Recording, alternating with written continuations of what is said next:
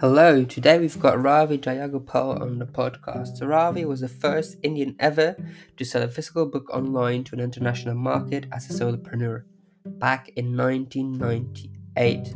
It was the start of a long time career as an entrepreneur, and he's also the author of eight books. In this conversation, we talk about audience building, publishing on your own website, and working on your own terms. Let's go. Hey, Ravi. Thank you very much for coming on the Coffee and Pens podcast. Let's start with a small introduction of yourself. Hey, Kiel. Uh, thanks for having me. My name is Ravi Jayagopal. I have been an entrepreneur for over 25 years. I started selling in 1997, and I've sold pretty much everything you can imagine online um, ebooks, physical books, courses, WordPress plugins, downloadable software, t-shirts, tchotchkes, agency services, coaching. So I have uh, been doing this for a while and I have learned a lot seeing the different trends. I was one of the earliest uh, adopters of WordPress and um, and I created my my first blog post somewhere in like 2002, 2003, I believe. And uh, have been using WordPress ever since. I wrote a plugin back then, um, a simple contact us form plugin, and that was my first uh, test plugin. And then ever since, I've been using and uh, creating plugins for WordPress, and that's uh, pretty much uh, WordPress is the core of my my business. Uh huh. So you said you have sold um, almost everything. What's the favorite thing you've sold online? The easiest one to sell, of course, has been a, a Kindle book uh-huh. you know digital ebooks.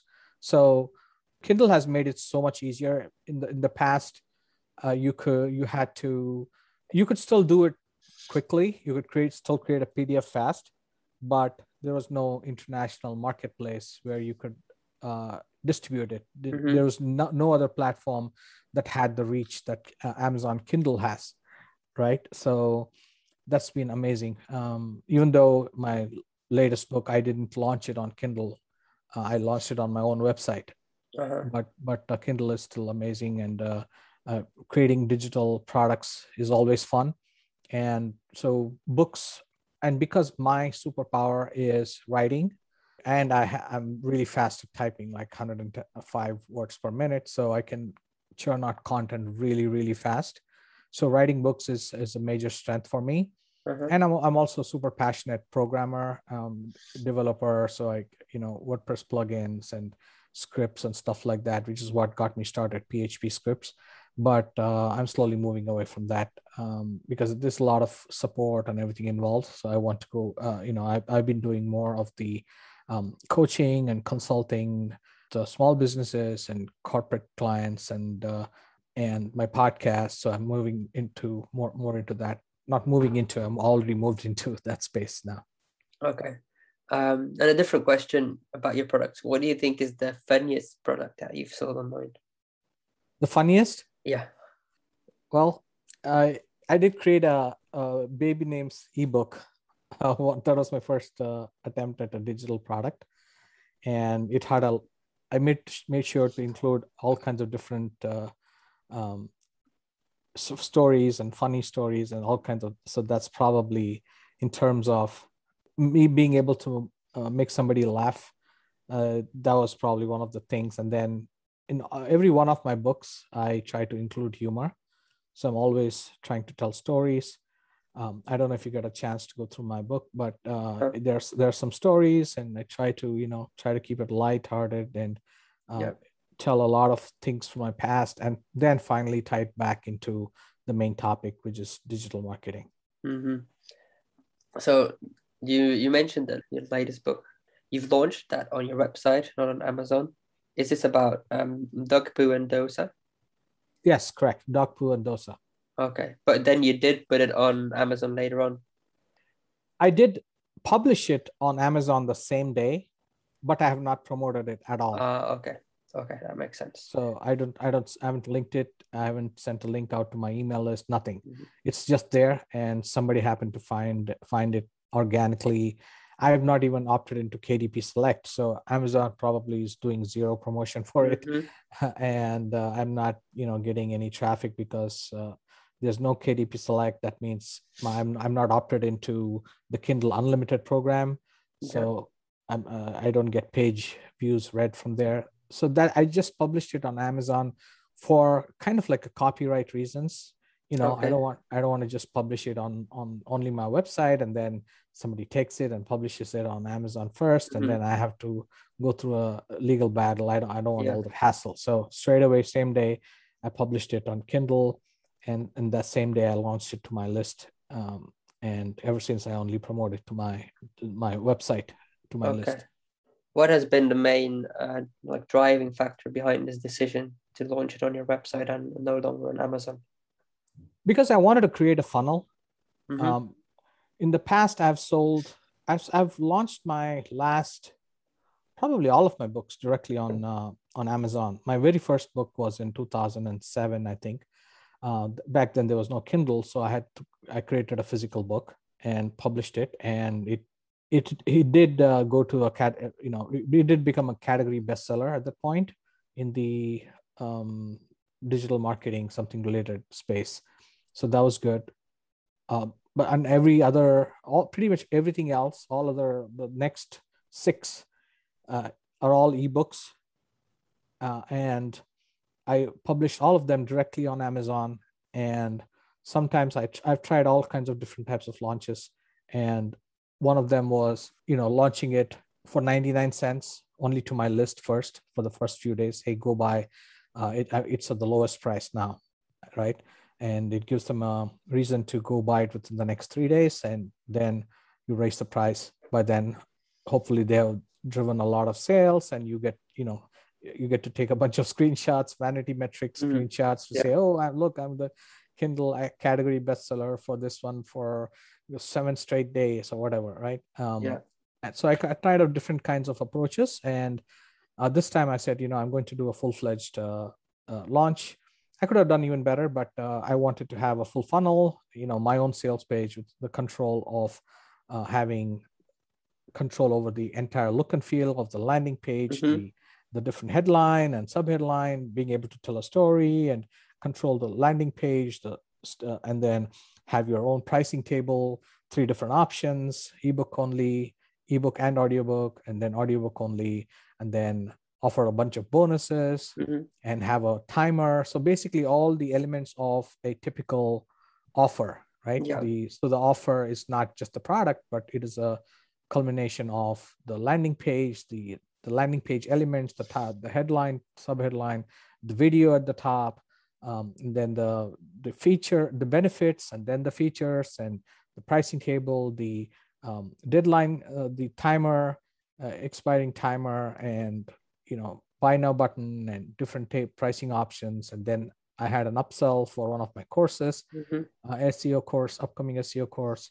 So I sh- I could have had one more upsell, but uh, so that's i wanted to have control over the whole thing and then add them to my email list which was most critical thing for me it was not even about the money um, because you know they take 30% amazon kindle it's not a big deal but you are basically driving your entire list to go to another platform. Yeah. And amazon doesn't tell you who bought it. Uh-huh. right? So yeah. that's the mo- most frustrating part. Uh, if amazon only shared the email then i probably wouldn't have bothered because once I have the email, I can still make other offers later on, right? Mm-hmm. Uh, th- thank you for purchasing. By the way, next 48 hours uh, or 72 hours, you have this upsell offer. You can buy at only, you know, uh, 20% of the price or whatever. Yeah. Right? I, but I can't do that because they, they don't provide the email. And uh, people generally, I've tried a lot of different tactics to get people to give me their email address. I've always offered a lot of bonuses in my Kindle ebooks. So the first uh, page itself is, uh, you know, after the title and the the introduction, the, the next page is um, bonuses available with this Kindle ebook. Okay. And I've offered lots of bonuses, you know, hundreds of dollars worth of bonuses. And all they have to do is just forward the Kindle email from their purchase to my email address, mm-hmm. right? Ravi at subscribe subscribeme.fm. I put put the email address in the thing and say just forward it, just hit forward. You can take out any personal information if you want. just uh, forward it and I'll give you access to this course and this ebook and this blah blah blah. Nobody. I literally probably get less than a one percent of my buyers. So I tried all kinds of things over the years, split tested Amazon Kindle books, so to speak, and uh, it has not worked uh, very well because you know I, I can't contact them ever again. Uh, it doesn't matter if I make a thousand sales; it's like they're not coming back. I cannot remarket to them. I cannot promote anything else. I cannot tell them to go check out my podcast build a relationship with them. I cannot send them to my YouTube videos. Nothing, right? Mm-hmm. It's just like gone in, into a vacuum, into yeah. a black, into a black hole. So when I do a launch on my own website, this was easily my biggest launch. In fact, I just uh, talked about. Uh, I've been podcasting about this last couple of episodes at my podcast. Yeah. Uh, at subscribeme.fm the lessons learned from these uh, from this latest launch. And it is that uh, the reason why i had the biggest launch ever you know out of the eight books this was my biggest launch ever. And it beat you know many plugin launches in the past as well because you know culmination of everything right now is you know after 25 years of doing this now is when i have the largest audience i've ever had previously right? And you know one year from now that'll be my biggest audience because i'm constantly going to keep growing my audience. But so far right now is the is my best art the, the biggest audience i've ever had. This is one of my best books that i've written. It's like almost 320 350 almost 350 pages. Uh, put all all of my 25 years of learning and experience and uh, uh, lessons and everything else into this ebook mm-hmm. and and I got to control the offer, got to make up one click upsells after the purchase, or whether they bought the ebook or the audiobook or both. Uh, there was a one uh, immediate upsell offer for my course. So that's a one click thing. They'll just have to click yes or, or no, I don't want it. They're straight away taken to the members area. They can download the ebook right there, the PDF, and they are now on my list. Then on the landing page of the thank you page, I have embedded my podcast player uh, the playlist so they can check it out. So I got a bunch of uh, podcast uh, listens from that. Mm-hmm. So basically, able to promote my own brand and not be in the dark entirely about what the heck happened with my book sales, other than I got a thousand sales and nothing else. Yeah, perfect. So this is all about Dog Dogpoo and and Dosa, your latest book.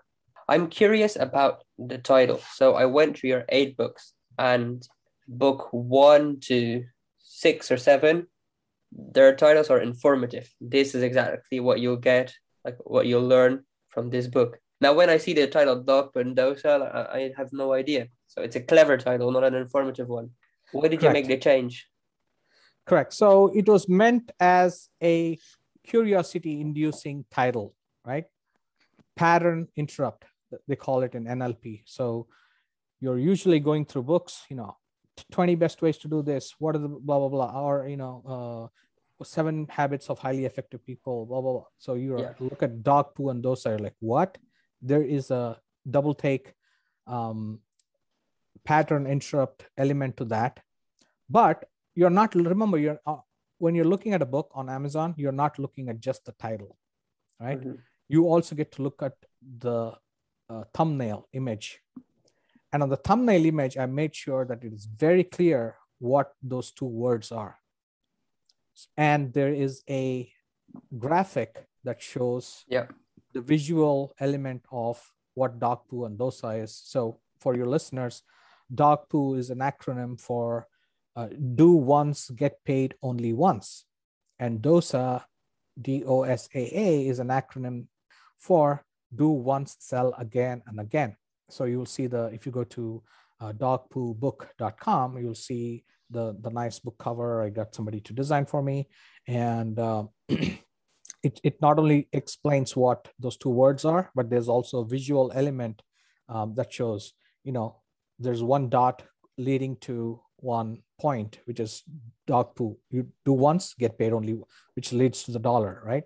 And then there's the other way is like all over the place. So there's the dot in the middle, and there's arrows going all over, which means do once, get paid over, do once, sell again and again. So that was the key. So I was counting on initially, you know, if somebody didn't understand what dog poo means and if they think it's, oh, it's stinky, it's nasty, even if they do that before they can make up their mind, uh, they are looking at the full image and it clearly mentions what it is. Mhm. and even if it doesn't you know probably maybe there'll be there'll always be in fact uh, when i approached a whole bunch of people including you on twitter i dm'd uh, a, a few uh, you know niche leaders and one person outright said uh, i will never read a book that has the word dog poo in the title so, well it's fine you know i Uh-huh. explained i explained to him what it is i told him it's not about dog poo right. so but some people they they cannot get the image out of their head. That's fine.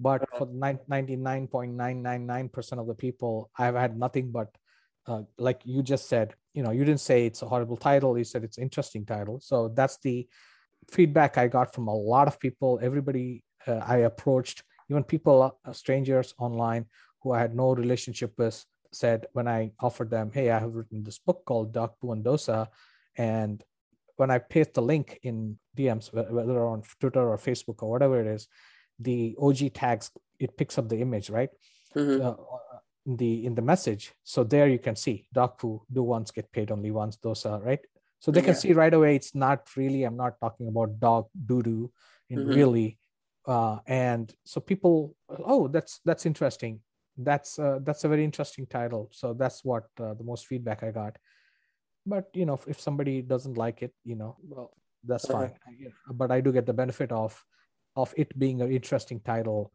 and I, I think more people will check it out rather than get offended or disgusted Mhm. Okay. Right. So over to writing. You've written eight books right now. I think you've developed your process through those books. So say you're going to start writing book number nine. Where do you start? Where do you think you'll finish? So assuming that i already have an idea about what the the content is going to be right? So i'm not going to just sit down one day and say what should i write about next? Right? For Mhm. me it has to happen organically. Yeah. and over time over you know weeks and months i'm getting all these different ideas and i make sure i don't lose any idea ever. Um, however small it may seem at the time i, I put it on my wunderlist which is uh, formerly wunderlist now Mhm. called uh, microsoft to do. So i put it there. I have thousands of entries in different folders. I've organized it pretty well. So whenever i have a i have a folder called ideas and whatever ideas i get i put it in there. I don't worry about whether it's a book idea or a video idea or a blog post idea. I just if i'm running or out on the street somewhere and as long as i'm not driving i can pull out my phone and put uh, note the idea down. And over a period of time i'll notice a pattern em- emerging right? Okay. and i'll see something in the like one of the books i wrote was is called crush it with kindle. And that is Yeah. because i had gotten to the point where i had mastered kind of the process right? So i wanted to put all that in there. So that whatever you see there uh, i'm happy to, to give you a free copy of that. Uh, just remind me uh, later. Thank you. and um, that shows the whole process of how i do brainstorming how i make a note of all the things and i start with the table of contents always uh, before i do before i go deep obviously i don't have to have 100% of the table of contents ready Mhm. but if, if i have like 10 things i want to talk talk about right um, for example if i were to write if i decided that you know what uh, i've been writing the, so many kindle books i should write a book about it. And then the first thing i'll do is i'll open a mind map. Uh, mind map is i find it the fastest way to brainstorm. And once you have the put the main bubble uh, the core uh, topic of the mind map it's a kindle book right?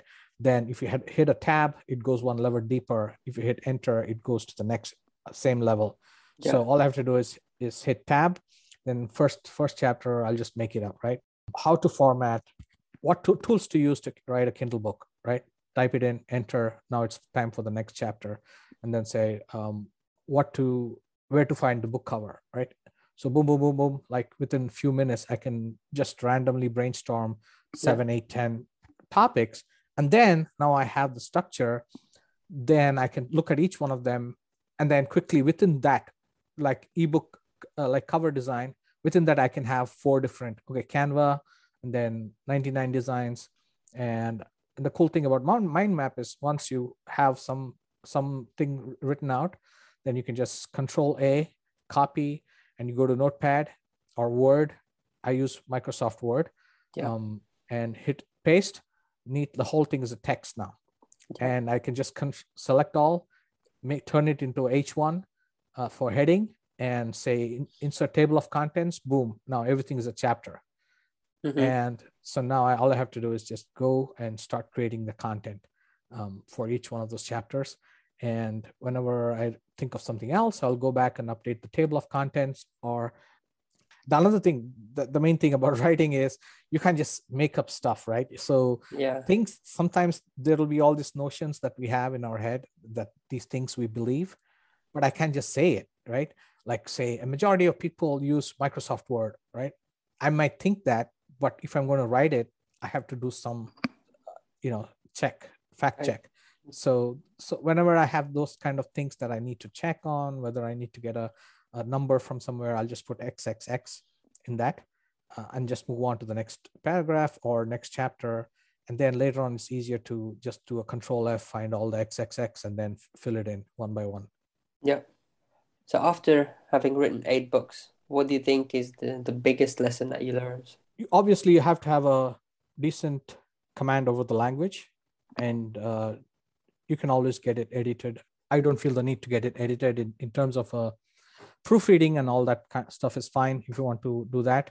But i feel like i don't want a um, proper book editor changing the tone of my language because okay. i'm very very comfortable with uh, with the way i have a conversational tone in mm-hmm. my in my writing as well which I've gotten a lot of feedback for that it's very easy to read, fun to read, your your personality comes through.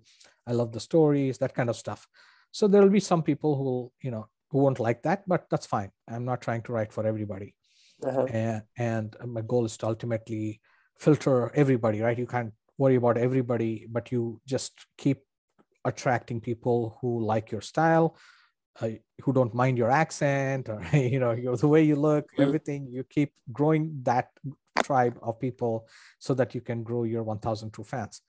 So i don't worry about that. Um, just type it type everything get everything out onto the editor 1st mm-hmm. don't don't worry about perfectionism. Do not worry about the grammar do not worry about does it read well if somebody reads it the first dump has to be a complete brain dump uh-huh. uh, and you just gotta type as fast as you can.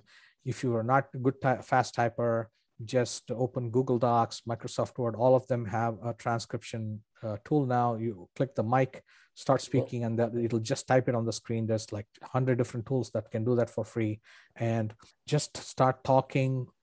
Doesn't matter the ums and ahs that you come in when you're trying to dictate something. It'll make a note of all that. Do not worry about any of that. Get everything onto the paper first and and then come back and do it.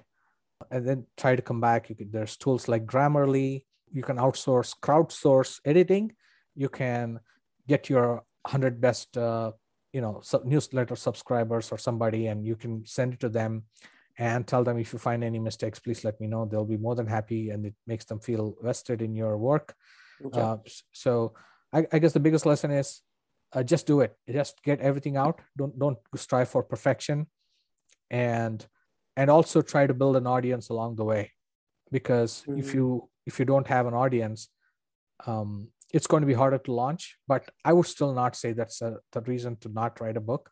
Don't wait to build an audience to write the ebook. If you don't have an audience already, you can actually use your ebook to build an audience. Yeah. You can give it to a lot of people for free. You can build a relationship you know. In fact if you think about how we're talking right now that's because of me offering you a copy. You you very graciously accepted it. You read it. You appreciate it. And you wanted me on the on your podcast which i really appreciate you giving me your time. So I, I want to give back some value so you can build a lot of great relationships just by giving it to to people for free and you can build a small powerful network yeah exactly. There's um, some good lessons there. And people always love to learn from challenges as well. What do you think has been your biggest challenge during all these years that you've been writing books? Books specifically have not been a challenge for me because it comes very naturally. But I have had challenges in other areas in terms of building an, a, an audience, right? You're always trying to reach out to more people. Um, i could do a lot better with uh, building a bigger audience.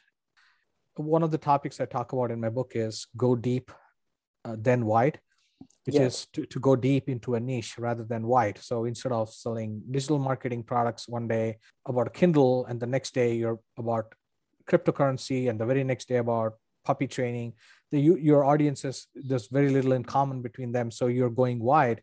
But i have gone deep my whole life right? It's uh, about digital products and pro- coding and wordpress and podcast is about digital marketing. My books are all about kindle how to write a kindle book how to write a, how to create a podcast in seven hours and how to promote a podcast and confessions of a wannabe podcaster. So everything is related to digital marketers and because of that I have been able to snowball my audience over time. Uh, you know, every time I do a launch, there and my next product is going to be in the same niche, so I can I can send an email to the same people and not worry about building a fresh new audience. But you know, my ch- biggest challenges have been whenever I try to go f- the first of anything I did. The first time I wrote a book, I didn't have a, much of an audience for that book. Yeah. Right? But the, the second book, I had a decent audience and so on and but again one of the reasons I, I, probably would have had a bigger audience if i had published on my own book, uh, website first uh, so seven of those i launched on kindle uh-huh. and uh, 99% i don't know who, who the heck bought it right yeah uh-huh. 1% who sent me forwarded me the kindle email for the bonuses or something i have built a relationship with them but i don't know any of the other people which is a huge missed opportunity for me. And the same thing when it comes to launching a plugin you need to network and constantly be trying to build relationship. And uh, obviously i could have done a so much better job over the years but you have to do what you can. And um, because i had to overcome a, a, full-time job and i had to get my green card and then get my citizenship. So there's all, all these other challenges as well. Yeah. Um, and having a full-time job and working you know in a job that is very very stressful working 60 65 hours a week and then now you have family to take care of the house and shoveling snow and, taking the, kid, the, kids to uh, ballet class and uh, basketball classes and uh, and then now you have to work nights and weekends you know where are you going to work? Can't get enough sleep. So all those things uh, i had to overcome. And like anybody else you know not, nothing special. But uh, those i think uh, i would consider some of my biggest challenges.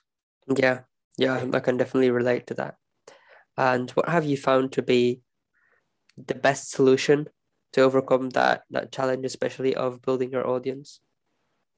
Uh, of specifically building your audience you just have to spend more time giving value on on different platforms. And one of the things you can do is repurpose your content which works to some extent. Yeah uh, you know you can repurpose the ideas not not too much. You cannot really repurpose too much of the same content? Because if i take my tiktok video which is like 15 seconds long and put it on youtube nobody's going to watch it right? Yeah. So you, you cannot do a one-to-one repurposing of your content but you start with where your audience is the most right? So you could start with writing a blog post because writing is a lot easier than any other format at least for most people right? Because you can you can write it in different times. So you mm-hmm. can write a one hour in the afternoon one hour in the and evening one hour next day. You cannot do a single video split no. into that that many pieces because you look different your clothes are different you cannot wear the same clothes every time you know and so there's a lot of challenges with that. But you can write over multiple days. You can have somebody else look into the editing and uh, edit the copy for you. You can do a lot of different things. So right i would say start with the writing first. Then you can take that writing and then you read it out. You add some natural you know you can you take the script but you don't have to read it word for word like a audiobook. Mm-hmm. but you can just take the take the general idea and you can riff and you can go off tangents and make it very natural. And even reading from a script and making natural requires practice right? That's why you see news anchors on television or literally every movie and every video show they're all scripted. Yeah. But the audience the actors are not just reading off of a script they're Uh-huh. taking that memorizing it and adding character and acting and emotion to it right you can do the same thing with uh, a written script of your content and you Yeah. can turn it turn it into you can do video you can put your yourself on camera uh, you can record it and then add slides in between uh, here and there you can add uh, different kinds of things um, you can t- create a video out of it video presentation you then you upload it to youtube then you take the audio it becomes a podcast. Then you take the general idea and a few of the hooks the main title uh, some of the best parts of your things you can create a twitter thread out of it. And uh, you can then take a little pieces create a tiktok. So there's so many things you can do to uh, repurpose your content. And i would say one-on-one content repurposing is not possible but you do have to put some effort into uh, creating different uh, pieces of content for different Mhm. platforms Yeah. uh, for, uh, but it is worth it and in the beginning when you don't have an audience uh, you have to put the time in because you never know where your audience is that's one of the challenges of Uh-huh. when you're new you don't know where your next uh, true fan is 1000 true fan is going to come from and that's all you want you eventually want to get to your 1000 true fans that should be your goal of attracting your 1000 true fans who will buy practically anything you publish Mhm. and that will allow you to that is why kevin kelly at kk.org right wrote that uh, came up with a brilliant piece which Uh-huh. I, I love and follow and i even created a course about it 1001 true fans Okay. about how to implement all that repurposing and everything else to create uh, to build your audience. And so you have to start with you know there's the evolution of your fans. So it starts with somebody who just came across your content could be a reader and then they they maybe follow you then they become a follower right? They hit the follow Mhm. button. Then they sign up for your email list. Then at some point hopefully they become a customer and Yeah. then they, they become your 1000 true fan so you, you have to start at the bottom you cannot directly access your 1000 true fan because they have to go through that um, process before they know that you are the guy that or gal, girl that they need to follow and that because you, everything you say makes sense to them and they can identify with with you with what you're saying they also felt that and they can Uh-huh. um, they can feel your advice right? So Yeah. so so for going through that process you have to get to a much wider audience first because you know only a certain percentage it's the law of diminishing returns. If you if 1000 people look at your post maybe you know 100 people will follow you. Out of the 100 people maybe 50 people you know become email subscriber 30 people become a fan and, and customer and then so it's always diminishing. Mhm. so the more more people you can reach the the greater the it's basically a numbers game at that point. And Yeah. always you're always trying to see okay how can i add more value? How can i reach more people? And spread my message to the most number of people so that i can get more people to know like and trust along this journey with me. But it's not just about the numbers or making money. It is about you have to have that why am i doing this? You know when you were asking earlier what is one of the ways you get, got past the challenges? Yeah. it is- knowing like uh, simon sinek says you know start with why. Knowing your why it helps you because if you if your only goal is i want to make a lot of money then there's so many different ways to do that.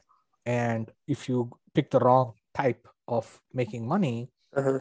you'll probably fail or it'll take a lot longer to succeed and you'll get bored and and you will get uh, discouraged along the way. But when you know what you want to do and when you have an idea of how you want to do it then you can overcome a lot of the different challenges and frustrations and obstacles because uh, it's not just about making money. It's not just about fame. It's about the journey and you understand that and you're able to get past all all the different uh, hardships that come your way All right. Thank you. That was very insightful. Let's um, move into a few shorter questions. Uh, a few interesting facts I found in your book on Amazon.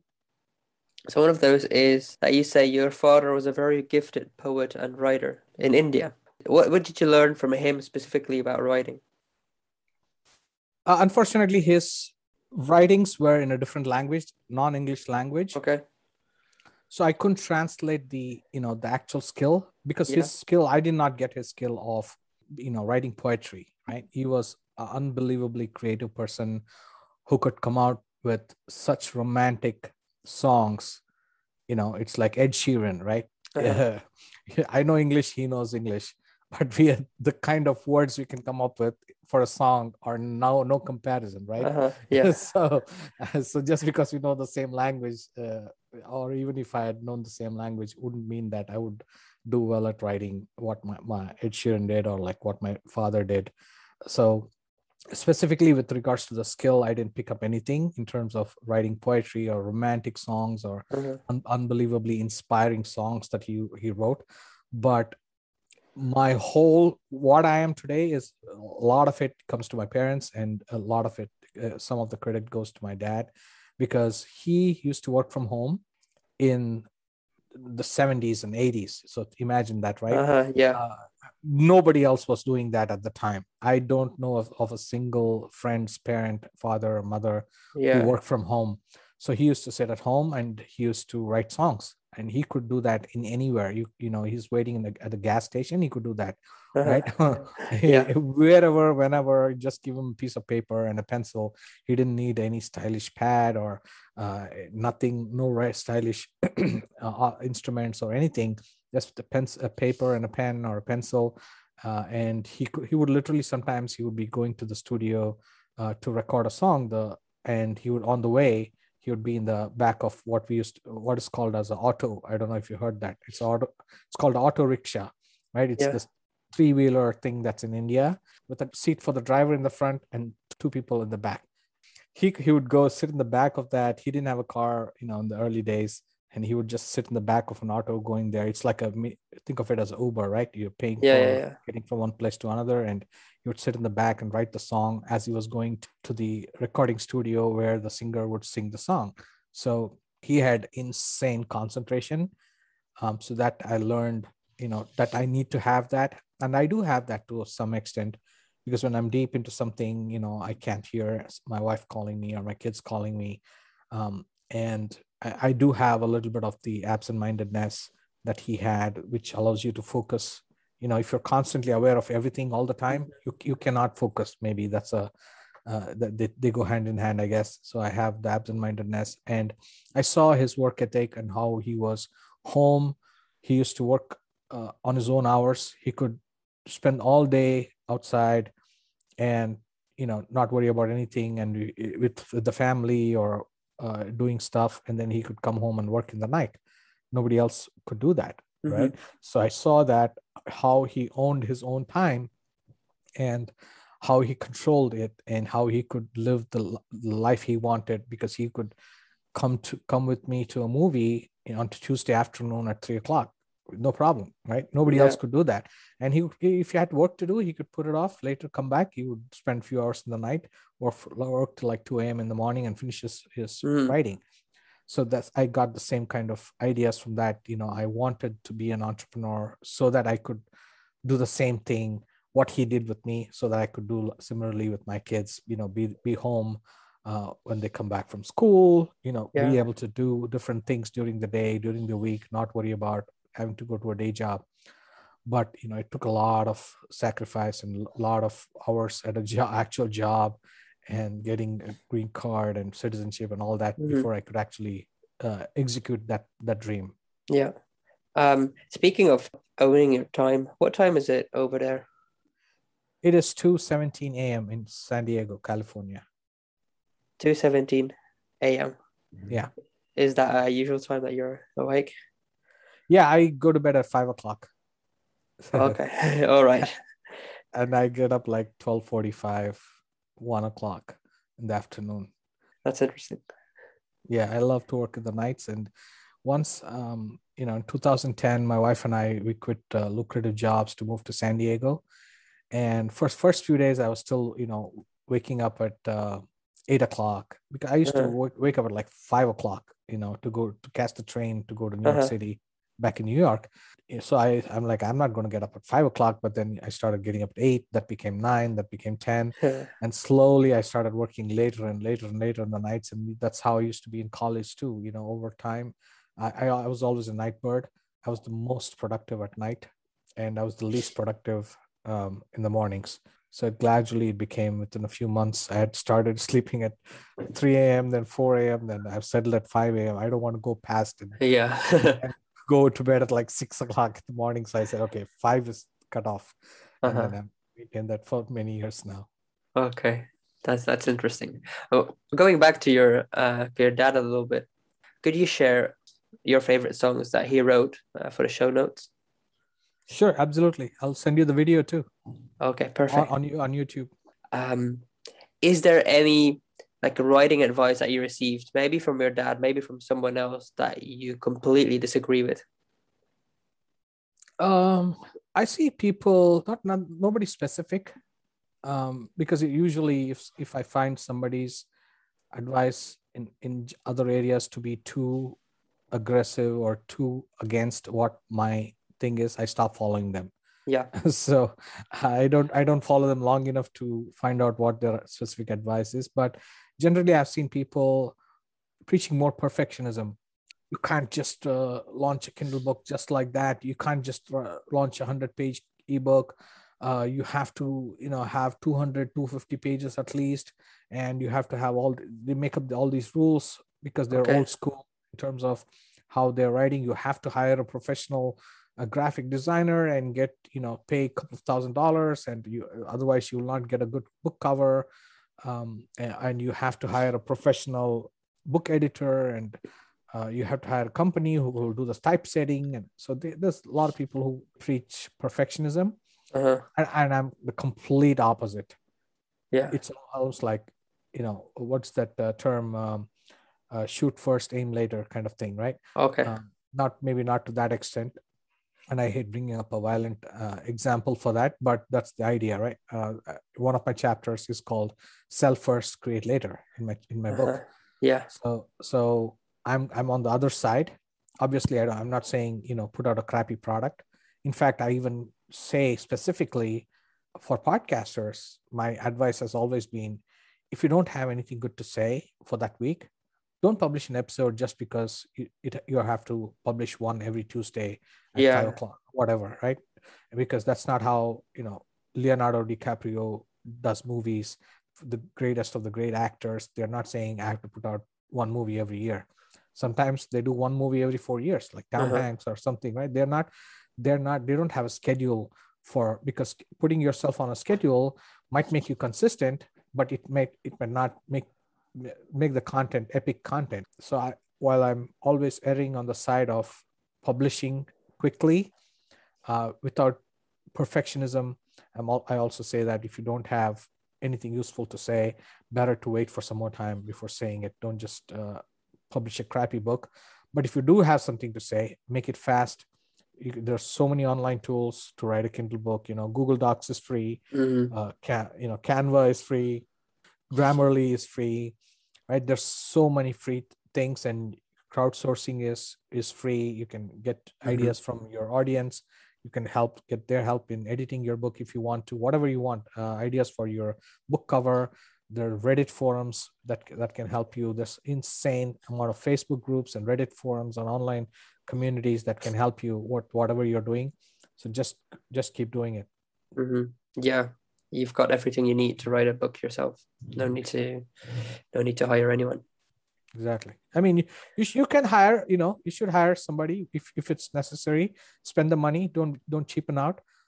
Um, I try to uh, because I wanted to show uh, that that you can write a book fast. I initially had a Canva uh, cover myself, yeah. and I over time I just didn't like it you know i said you know what i'll just let me just get a professional to do mm-hmm. it and this is an easy way to do it you know you can pay 50 to 100 dollars and get a beautiful cover design so don't skimp out on the cover if you're a good designer do it yourself if not hire somebody pay 50 dollars 100 dollars you don't have to pay two thousand dollars, but book book cover is is important because that's the first thing. Especially mm-hmm. if you don't have an audience and you're you're launching on a third party platform, then you definitely need a book cover because they don't know you. Uh, the people there are strangers. But if it's your my own audience, I launched with my crappy Canva cover, and uh-huh. I still got the sales anyway because nobody cares yeah. about the book because they don't know me, right? They're already uh-huh. my existing audience. Like yeah. Gary Gary V says, you know, he posts an icon like A V right? Uh-huh. You got like 17,000 likes on that, right? Yeah. So when you have an audience that knows, likes, and trusts you, you can do get away with a lot of uh, nonsense. But once you move to a, a, world where they're strangers, they don't know you, uh, like you or trust you, then you have to uh, present a more professional foot forward, and and yeah. book, professional book cover is going to help with that. Definitely. I found an, another interesting fact about you. You said that you're the first Indian ever 1989 that has sold a physical book while living on an online international market. So while we were still living in India. Um, can you tell me a little bit about that? Sure. So it's not 89, just 97 um, when I launched my first book. So when I my wife was pregnant with my uh, our first daughter, and that's when I you know I was looking for baby names and I couldn't find it, so I started a baby name site. And back then, I was doing a lot of uh, so-called SEO at the time for yeah. Yahoo, right? There was Yahoo, and then there was the uh, Open Directory project or something. I forget the name, ODP or something like that. And uh, Yahoo used to get some of its listings from them, yeah. and they say shared editors. So I used, I did a lot of research. So what I, what I was doing was everything I was learning online from all the original uh, gangsters, uh, OGs of internet marketing back in the day um, I was whatever I was learning online, I was trying it out on my baby names website, right? Okay. So I used to do the very old version of keyword research. So mm-hmm. there used to be Google, and no, not Google. Google had, was 98, 99, I think. So there was uh, Yahoo, Alta Vista, uh, Ask Jeeves. You probably haven't heard of most of these. No. so, uh, yeah, so those, those are all the old uh, search engines, right?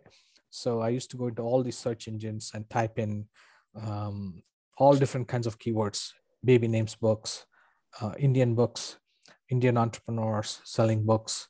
So I researched so much stuff and I did not find a single person that was doing what I was doing. And that's how I claimed the title. If somebody wants to come back here now and challenge me, I'll, I'll accept that. Maybe uh-huh. I was uh-huh. not the first, I was the second. Yeah. But for as far as I could, uh, all the research I had done. Uh, there was not a single person. Companies were doing it. That's the thing, right? Uh-huh. Um, I'm talking about from as a as an entrepreneur, as a solo yes. solopreneur, uh-huh. right? I'm sure there was some company selling, you know, their grocery items or something online to, you know, the world over, whatever. As a solopreneur, uh, selling digital products right a digital a single book uh, from uh-huh. a website from indian website and shipping it to internationally maybe there were people who are doing it locally but I, I, I doubt it because we didn't even have credit cards back then yeah so it was it was super hard it was almost uh-huh. impossible and the, the reason why i know almost certain like 99% certain for a fact is that it was practically impossible to find a, an online merchant who would allow you to process payments from outside of India. Uh-huh. And okay. India had India had zero e-commerce at that point. You could not pay. Doesn't matter if you were Indian citizen, you had an Indian bank, whatever. You could. There's no way for you to pay another Indian online. So that was out of the question. Now, out of the country, you needed to accept Visa Master, and there was no almost nobody in the world who would take on an Indian merchant back in the day.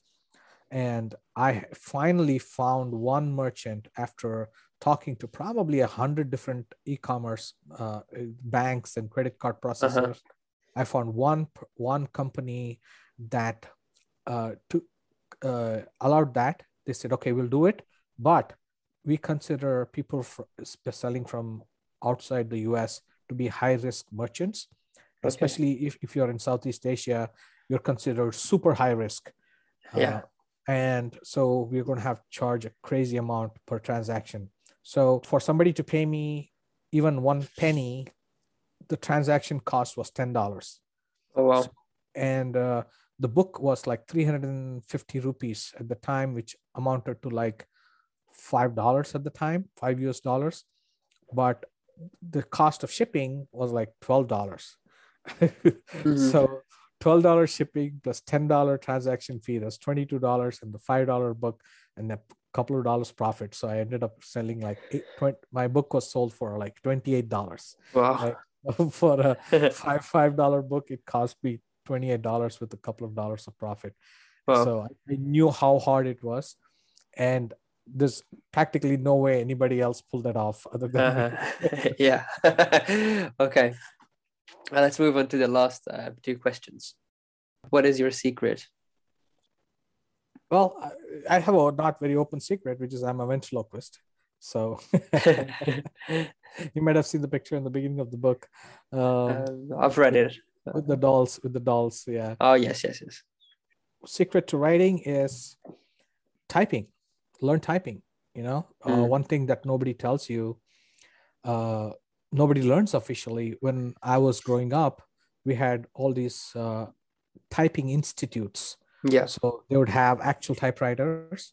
Um, i learned to type on a typewriter. Probably i've typed you know for like five years on a typewriter before i ever touched a keyboard because nobody had personal computers back then uh-huh. So I can type at 105 words per minute without ever looking at the keyboard. So that is amazing when it comes to, I'm not even saying that to show off, but that is such an incredible superpower to have. Yeah. When you don't have to look at the keyboard and you're picking at it with one or 2 mm-hmm. three fingers. If you can just look at the camera uh, not camera i'm looking at the camera right now but look at the look at the screen and then you're you're literally typing as you're thinking whatever whatever is coming to your mind it's probably one step slower than dictating and transcribing right? So talking obviously is always going to be the fastest way. But i find that when i simply talk it is hard for me because there's no visual thing of what i what did i just say what what what are the things i just covered but somehow when i see the words on a page it just flows for me mm-hmm. because I can see what what I talked about in the last paragraph. As I'm typing it, I can correct some basic errors, and the words just flow because I'm able to see what I just typed. So it it allows me to format the st- uh, sentences better. And okay, this paragraph has gotten a little too long. Maybe um, I'll, I'll take into a new paragraph. Now, obviously, I'm not necessarily editing it while I'm typing it uh, I do come back and mm-hmm. do a couple of uh, edits later, and it always uh, becomes much smaller by the time I'm done. But just seeing the words will allow me to stay on topic. Uh-huh. So, learning how to type faster is an interesting Learn- secret or superpower to have. Absolutely, because you know everything is computer based, right? Everything we're mm-hmm. doing is is online, and there is no reason to type with two few fingers and poke on the keyboard and have to look at the keyboard anymore and yeah uh, kids start out on computers at such a, such a young age and all the classes are online there's no more writing when you're going to do something for the rest of your life and it is going to determine how productive you are it's a it'll be a crime to not learn typing. Yeah. So many good good websites online. If you just type typing tutorials you'll find a bunch of good ones. All right. Um so let's take it offline for the last question for one thing that does matter when it comes to writing. What is your favorite coffee? It's it has to be dark roast mm-hmm. right? And, and in california we have this uh, coffee chain called coffee bean. Okay. Coffee bean and tea leaf. Um, so that's my, favorite coffee. And recently i've started with a new i forget the name um, I, because the coffee machine broke and i i tried to order through coffee bean, bean so many times. They never sent me the machine. I had to get a bunch of refunds. So i switched and now i have a new type of coffee uh, machine and i also discovered a new trick is to order chicory powder you know uh-huh. chicory right yeah so or keep chicory powder separately order it and and add a couple of teaspoons of chicory powder it makes it super strong dark roast maximum you know Mhm. li- like nine out of ten dark and uh of course i i add a half and half and um add a couple of uh, spoons of uh, sugary powder Yeah. It tastes exactly like south indian coffee which i grew up loving so Uh-huh. that's my favorite Here in um in Belgium, I think people uh, drank this um chicory powder before when they couldn't afford coffee. Well, now it's of course a lot more affordable. yeah so chicory powder adds a slight bitterness slash Uh-huh. sweet sweetness to the to the coffee and Yeah. gives like a richer body and for me even the dark roast is not dark enough uh, it's strong enough so i need to add that and make it a little more stronger add some half and half Yeah. uh, and then it's perfect And it's perfect. Okay, just a final question. So you mentioned that you, you could send um, a copy of Crush It with Kindle. I was wondering, do you think it would be possible to share a copy with the readers? Um, absolutely sure actually i do have it if you Mhm. go to one day one time.com uh-huh. you can sign up for free Okay, one day, one time dot com, and people can get a free copy of Crush It with Kindle right there. Yeah. Okay, perfect. So um, thank you, Ravi. It was a very interesting interview. And uh, before we go, where can people find out more about you? Where should they follow you? Sure. Uh, my website is subscribe subscribeme.fm, and that, that happens to be the name of my podcast as well. So if you're if you're an avid po- podcast listener on whatever podcast app, you can just search for subscribe subscribeme.fm as one word. You can find it, and on the website you can find my my podcast player, my books, my coaching details about me. You can email me Ravi R A V as in Victor I at subscribe subscribeme.fm. If you have any questions, uh, suggestions, feedback for me, and uh, like you said, you you can go to one day one time.com and download my Crush It with Kindle uh, ebook for free as a PDF. Uh, and I hope that I brought value to your listeners uh, and shared uh, something useful that they can take away from this conversation. Okay, I'm sure you did. Thank you very much. Thank you, Kiel. Appreciate it.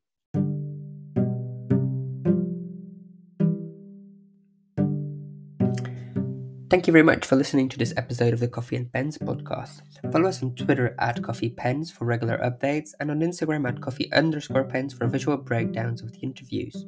Next week, we're back with Laura Vermeer, who talks about anorexia, mental health, and writing her first book. Don't forget to subscribe and enjoy the rest of your day.